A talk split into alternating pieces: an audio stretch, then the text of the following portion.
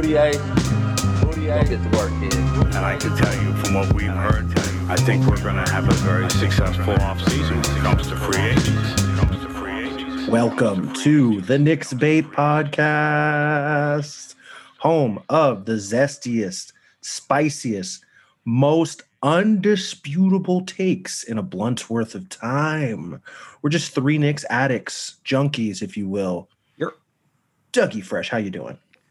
My favorite part of this win was that Collin Sexton was on his ass complaining to the refs for like 60% of the game. Chef kiss to that. And we've got D Boy. two words. Sandro Mamukelashvili. Always got to look to the future. He could be the next Jokic. He's a little more athletic than Jokic. He's Yer. a Seton Hall product. You're, Shout out to Jersey. Anti shout out to Jersey you're. at the same damn time. And it's me, Monty, the saddest, most melancholy Knicks fan there is. Final score New York Knickerbockers 102 points. The swashbucklers of the Midwest 81. Walt suit OMG. Pumping in pinstripes. Make so cold it could freeze the house hot. Your color commentary could never. Gonna get into quick hits. Quick hits. Big win at the Garden tonight. Let's give out these flowers. The Austin Rivers Who's Your Daddy Most Valuable Player goes to Underdog Rookie of the Year nominee Immanuel Quickley. He once again proved to be a walking bucket to the tune of 25 points in 25 minutes with two four point plays. The Shen Yun Showing Up Everywhere trophy goes to RJ Barrett, who logged his seventh 20 point outing in his last 10 games. The Thibs Rogaine Play of the Game goes to Julius Randle for actually trying on defense for once, chasing down and blocking Cedi Osman in the third. The Elfrid Payton Why is he our starting point guard award once again goes to Elfrid Payton. And the sad stat of the game DSJ received his 11th DNP Coach's Decision of the Year. The French Prince received his third in a row and seems to be permanently out of the rotation. In a world where a veteran point guard can't shoot and a hot tempered coach refuses to make changes, a fan base will cry out. Out of the ashes of the 25th pick in the 2020 NBA draft, a star will rise to hit floaters, make four point plays, dish dimes, and take the starting spot.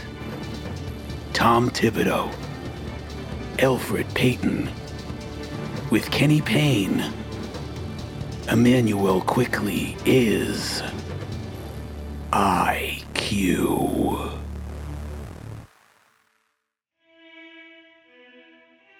This day in Sad Knicks history, January 29th, 2020, Memphis 127, New York 106. Just one year ago was supposed to be the showdown of top three picks, but it soon turned into the Ja Morant musical, hitting high notes, 360s, and point guard play that would have tantalized Clyde for years to come. This was such an ugly game that Elfrid Payton decided to take vengeance on Jae Crowder for late game shenanigans. Mook Morris said of Crowder he had female tendencies. Yikes. Would have been less offensive to call him a bitch, Mook. Just saying. Here's Quickley found a lane. Nick, Nick's ha- uh, harassing defense got the Cavs hurrying and worrying now with their shot. Noel quickly puts up a three. It is good. And the foul. The Knicks proved something tonight that they've been hinting at all season. The young guys, when given the driver's seat, are not only a much more fun team to watch, they can actually win games. Randle was pedestrian and deferential tonight, and boy, did it let the neophyte shine. It's official. Quickley is the real deal and a potential star in the making. Surround RJ with shooters, and he's a dependable 20 point scorer who plays within the flow of the game. Get Elfrid the fuck and trade Randle for some shooting and some draft stock. This team is a few years away from being a real contender, and that is something to be incredibly hopeful for. You can't rush a batch of red beans and rice. It takes six to eight hours before you know if you've done something right here. We can't just be like 20 games in. Oh, this is our team now. Julius Randle's the guy. He's an all star. Let's make him our franchise player. No, slow and low. What I loved about IQ's game tonight, speaking of slow and low, is that he was actually three for 10 from the field at one point in the first half.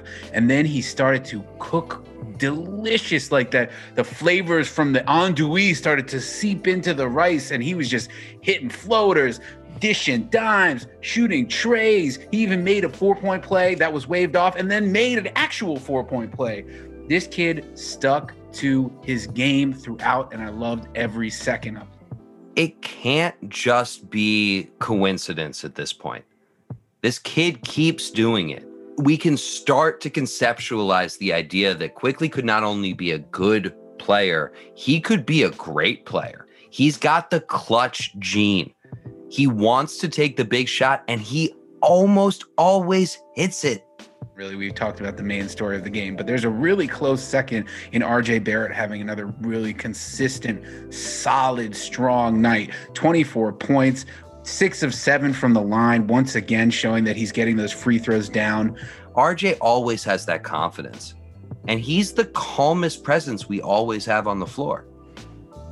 Which makes it so much easier for us to maybe shed a Julius Randle because we have someone that wants to be the number one guy. And a lot of times that's not going to happen where the guy wants to be the number one guy and has the ability, the stick to itiveness of the number one guy. I just want to take issue with what you just said and what D Boy said at the beginning of the segment, where he called Julius Randle's performance pedestrian. The guy had 16 points on an extremely efficient shooting night. He he had six assists. He was getting everybody involved. He was stepping back in the right ways. He was pressing the right buttons. Vote for Julius Randle to be an All Star. His kid needs to go to college with that one million dollar bonus that he gets if if you vote him in. So show some respect to Julius Randle, and he upped his trade value by showing how he can be a cog in a larger picture rather than the number one ball dominant player tonight. Fuck repping Julius Randle. You should still This- vote for him in the All Star game. Fine, it, it that ups his trade value, and I'm all for whatever gets him the fuck off this team as quick as possible. Crazy. You're crazy. This is all coming from the one host who doesn't watch off ball defense. Watch anytime a shot goes up, Julius Randle stares at it and hopes the ball goes to him, constantly putting Mitch out. You want to talk about why Mitch is pissed off? Is because he's playing defense on two guys every possession. And on offense, he's actually not that good. Melo put up numbers that would shit all over him, and we Melo, are you're comparing Melo. That's ridiculous. Because First of all, he busted the zone tonight with a mid-range jumper, and then the offense totally opened up for the for the Knicks. Okay, first of all, and second of all, he blocked the kebab on the fast break. Cedi, he made him look like a fool. As he should. Cedi Osman's not exactly a gazelle out there. It's an, Let me ask you a question. Do you actually enjoy watching Julius Randle play basketball? I'm not going to answer that question. I'm Answer gonna, the question. I'm not going to answer the question. I like. I like. when Answer the question. I like when he hits smooth mid-range jumpers in the middle of his zone defense. Okay, and that's my answer. And I just want to talk about Mitchell Robinson. Such a before we end, fucking because we're running out of time.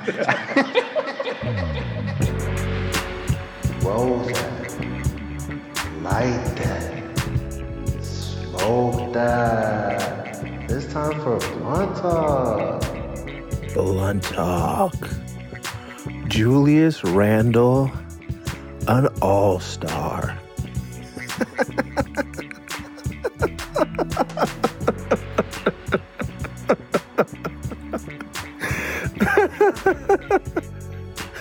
oh,